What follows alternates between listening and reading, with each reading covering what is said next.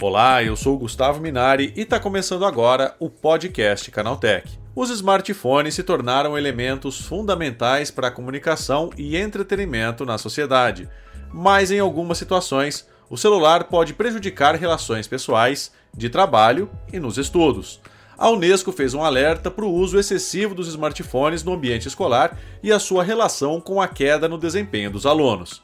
Para falar sobre esse assunto, eu recebo hoje aqui no podcast Canaltech o Carlos Rafael das Neves, professor de Sistemas de Informação da ISPM.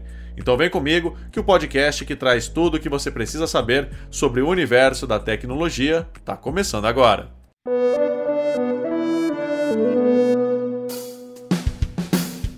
Olá, seja bem-vindo e bem-vinda ao podcast Canaltech, o programa que atualiza você sobre tudo o que está rolando no incrível mundo da tecnologia. Não se esqueça de seguir a gente no seu aplicativo preferido para receber sempre os episódios novos em primeiríssima mão. E é claro, aproveita para deixar uma avaliação para a gente por lá. Diz aí o que você está achando do podcast Canaltech. Combinado? Então vamos ao tema de hoje.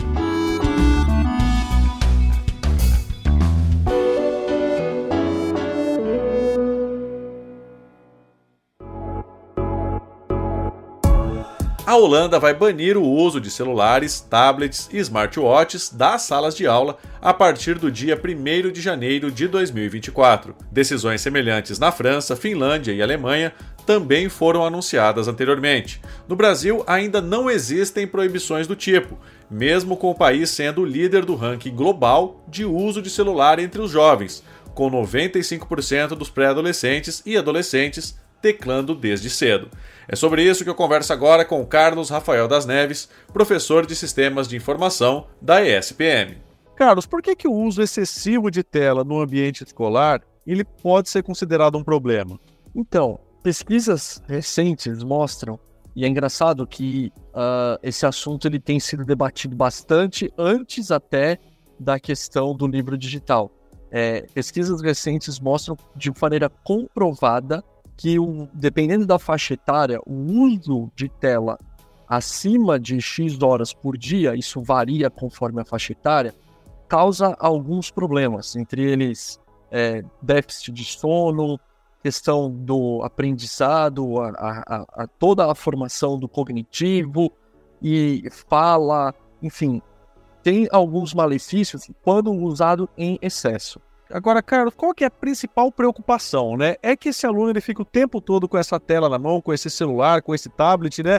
É o que, que preocupa mais quando se diz que esse aluno ele vai passar a usar esse tipo de dispositivo mais tempo dentro de uma sala de aula? Pois é, a questão ela é muito polêmica, porque alguns colégios do, da cidade de São Paulo, eu vou falar pela, pela praça aqui onde eu, eu fico, então alguns colégios da cidade de São Paulo, eles adotam o uso de tablet em algumas disciplinas, mas o uso do tablet ele é uh, controlado, ele faz parte do experimento, ele faz parte do aprendizado. Então, aula de física, aula de química, a gente vê a coisa no tablet funcionando. Quando isso está no controle do professor ou da professora, está super tranquilo. O tablet ele é um baita aliado para a sala de aula pela questão da interatividade que você nunca ia conseguir com um slide ou um papel.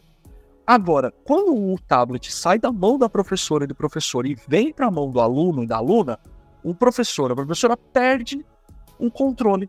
Então, coloca embaixo da carteira, aí faz de conta que está olhando para frente e fica mandando mensagenzinha pro amigo. Aquilo que a gente fazia, né? Eu, tô eu aqui com meus 39 anos, que, ah, joga bolinha de papel, fica conversando com o amiguinho do lado, que aí a professora dava um tapa na mesa e vamos parar, aí parava. Agora você não tem como ver. Porque a aluna ou aluno fica quietinho olhando para frente, só digitando ali embaixo da carteira. Então, você não tem nem como dar um tapa para mim e falar, gente, para, você não sabe o que está acontecendo. Então, o desastre, ele acontece muito depois. Quando você vai ver, ah, você aprendeu alguma coisa? Não, não aprendeu nada. Pô, mas tava todo mundo olhando para frente quietinho, ninguém falando nada. Pois é. Agora, Carlos, né, recentemente o governo do estado de São Paulo anunciou que vai abolir o livro físico, né, para dar lugar ao material totalmente digital. Né? Como é que você avalia essa medida, né, de tirar o livro de papel da mão do aluno e colocar um livro digital? Olha, meu Deus do céu, Gustavo, essa pergunta é muito crítica, esse assunto é absurdamente polêmico. Nos últimos dias que só se falou disso, né? É, acho que eu, eu, ouvi mais disso do que na época da Copa sobre a seleção brasileira. Sim, esse assunto tem muito pano para manga. Olha, é, é um ponto muito, muito delicado. Porque, dependendo da faixa etária, o interessante é que a criança pratique a leitura, utilize a folha e, e, e utilize a mão, a coordenação motora. Então, ah, eu vou fazer um traço, vou fazer um desenho, e isso precisa estar tá no livro. Eu sei que algumas pessoas vão falar, ah, mas esse tipo de coisa a criança faz no caderno, o caderno ainda estaria lá. Mas tem atividades como, por exemplo, recorte e cola, né? Eu vejo pelas apostilas do meu filho, então recorta, cola, liga, faz traço. Isso está dentro do livro de papel. Então, se a gente tirasse o livro de papel da, da mão das crianças, essa característica teria sido uh, perdida, né? Tudo bem que ah, para as atividades poderia ser feito um folhetinho, imprimia no dia, fazia, enfim, teria solução, entendeu? Teria solução. Por isso que eu falei que esse assunto é polêmico, ainda mais para falar num curto espaço de tempo. Mas principalmente a criança ela perderia né, se for em uma única linha assim, ela perderia a habilidade, a oportunidade que às vezes não tem em casa, porque não é todo pai e toda mãe que consegue forçar uma criança a efetivamente ler algo. Então ela perderia muito da habilidade de leitura pelo fato de estar tá no livro uh, digital, dependendo da faixa etária. Isso fique claro. Por exemplo, para um aluno de faculdade é praticamente impossível a gente fazer com que ele use um livro uh, de papel. Uhum. Mas aí ele já tem 20 anos de idade, 19 anos de idade, é tranquilo, ele vai usar o livro digital, mas é uma outra habilidade cognitiva que a gente está querendo que essa pessoa adquira principalmente falando com relação à faixa etária, Carlos, né? Você acha que isso pode ser um retrocesso? Porque a gente tem muitos países que estão abolindo justamente o digital. A Holanda está fazendo isso, a França está fazendo, a Finlândia está fazendo isso. Ou seja, eles é, entraram com material digital, viram que o resultado estava sendo pior e aí voltaram para o papel, né? Você acha que isso pode ser um retrocesso principalmente para os menores, né? Para esse pessoal que está aprendendo, sendo alfabetizado agora? Sim, isso é um baita retrocesso. Como eu falei no começo aqui da nossa conversa, pesquisas dizem que o excesso do uso da tela provoca todos aqueles uh, malefícios e tudo mais.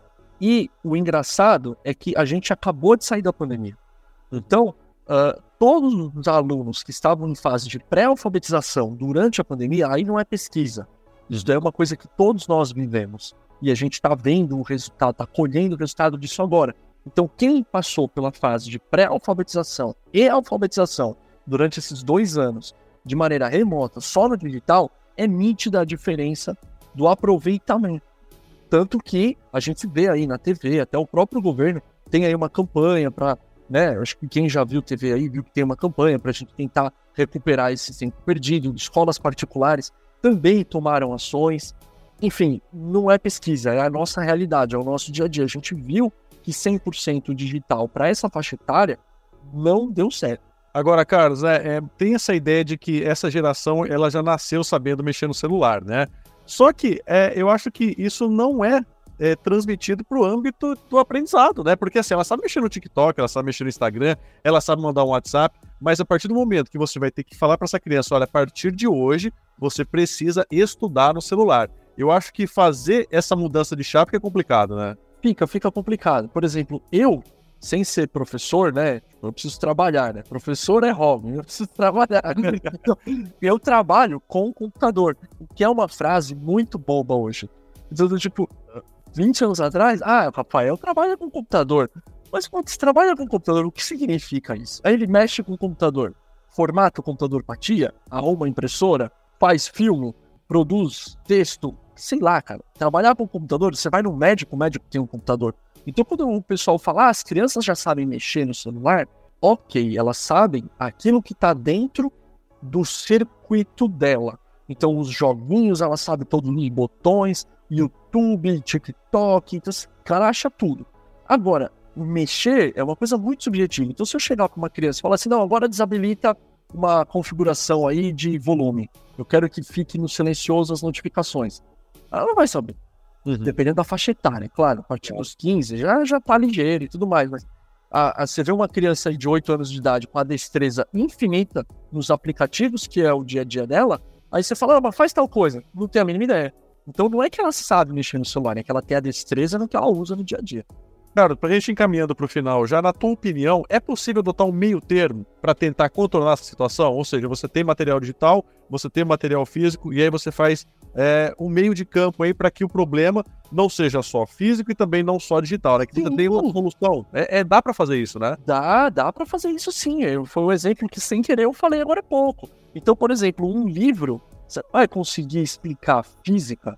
Tô, tô, tô falando um exemplo bem estapafúrdio, assim, que talvez nem sejam dessa faixa etária, tá? Dependendo da faixa etária não faz sentido. Mas se você vai, vai explicar física, vai explicar química, vai explicar...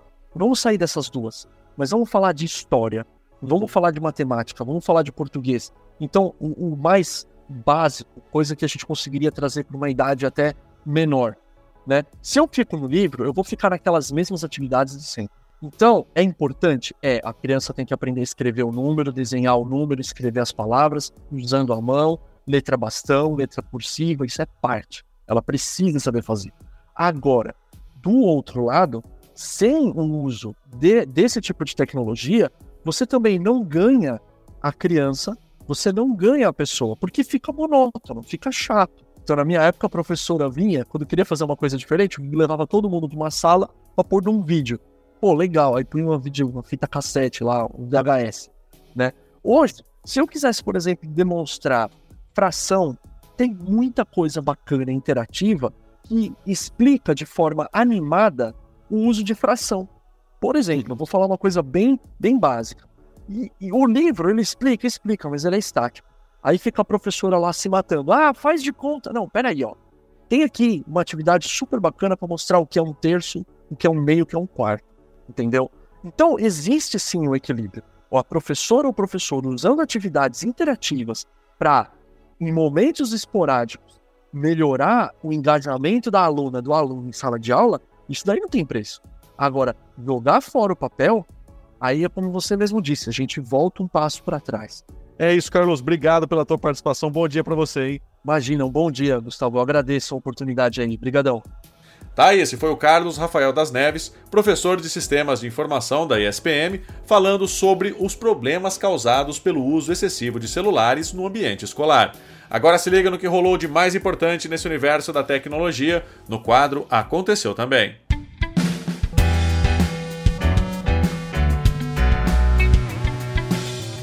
Chegou a hora de ficar antenado nos principais assuntos do dia para quem curte inovação e tecnologia. Os carros voadores tipo Evetol têm chamado tanto a atenção de grandes empresas que até mesmo um aeroporto próprio está em fase inicial de construção no Brasil. Agora, as aeronaves de pouso e decolagem vertical também serão estrelas de uma feira dedicada exclusivamente a elas. A Mundo Gel confirmou em um comunicado oficial que a primeira edição do Expo Evetol será realizada em São Paulo, no pavilhão amarelo do Expo Center Norte, entre os dias 21 e 23 de maio de 2024. O local será palco de fóruns e debates sobre o futuro dos carros voadores, colocando na mesa não apenas uma novidade no transporte de passageiros, mas também o uso do modal em logística, defesa e segurança. O X, ou antigo Twitter, reformulou o sistema de transmissões em vídeo ao vivo na rede social. A nova versão da ferramenta de lives estava em testes desde o mês de maio e foi inaugurada por Elon Musk. O Twitter já tinha um recurso para criar transmissões ao vivo e também era integrado ao extinto Periscope para a mesma função. Dono da empresa, Musk disse que o sistema funciona razoavelmente bem e fez uma breve transmissão com funcionários da X-Corp. Até o momento, o vídeo acumulou mais de 9 milhões de espectadores.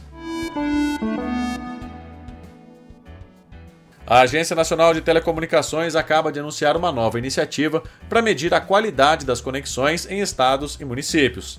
Trata-se do Índice Brasileiro de Conectividade, que pretende ranquear as diferentes regiões do Brasil por meio de uma metodologia própria. O IBC será formado com base em dados já registrados pela Anatel há anos e divulgados por meio da plataforma Meu Município. Após a aplicação do cálculo necessário, cada município nacional ganhará um resultado que ficará entre 0 e 100, em que 0 representa o menor grau de conectividade e o 100 é o melhor.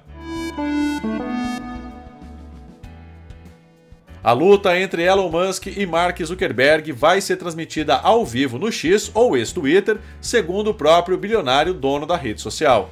Além disso, Musk também afirmou que toda a verba arrecadada durante o evento será doada para veteranos do Exército dos Estados Unidos. O presidente do UFC, Dana White, disse que a data já foi decidida, dia 26 de agosto, ou seja, praticamente daqui a duas semanas. No thread, Zuckerberg disse que foi ele quem propôs o dia 26 de agosto para o embate entre os bilionários, mas que Musk não teria confirmado o aceite.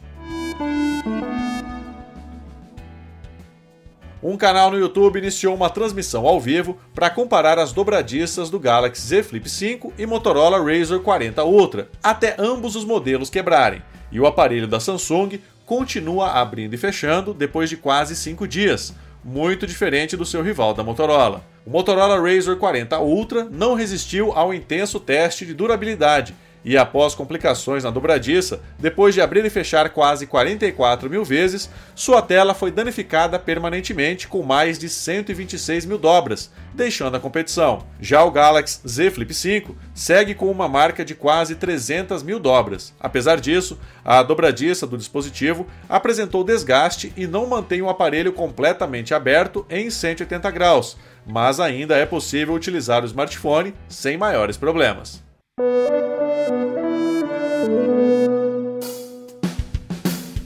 Tá aí, com essas notícias, o nosso podcast Canaltech de hoje vai chegando ao fim.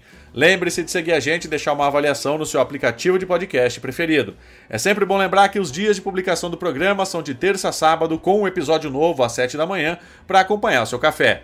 Lembrando que aos domingos tem também o Vale Play, o podcast de entretenimento do Canaltech.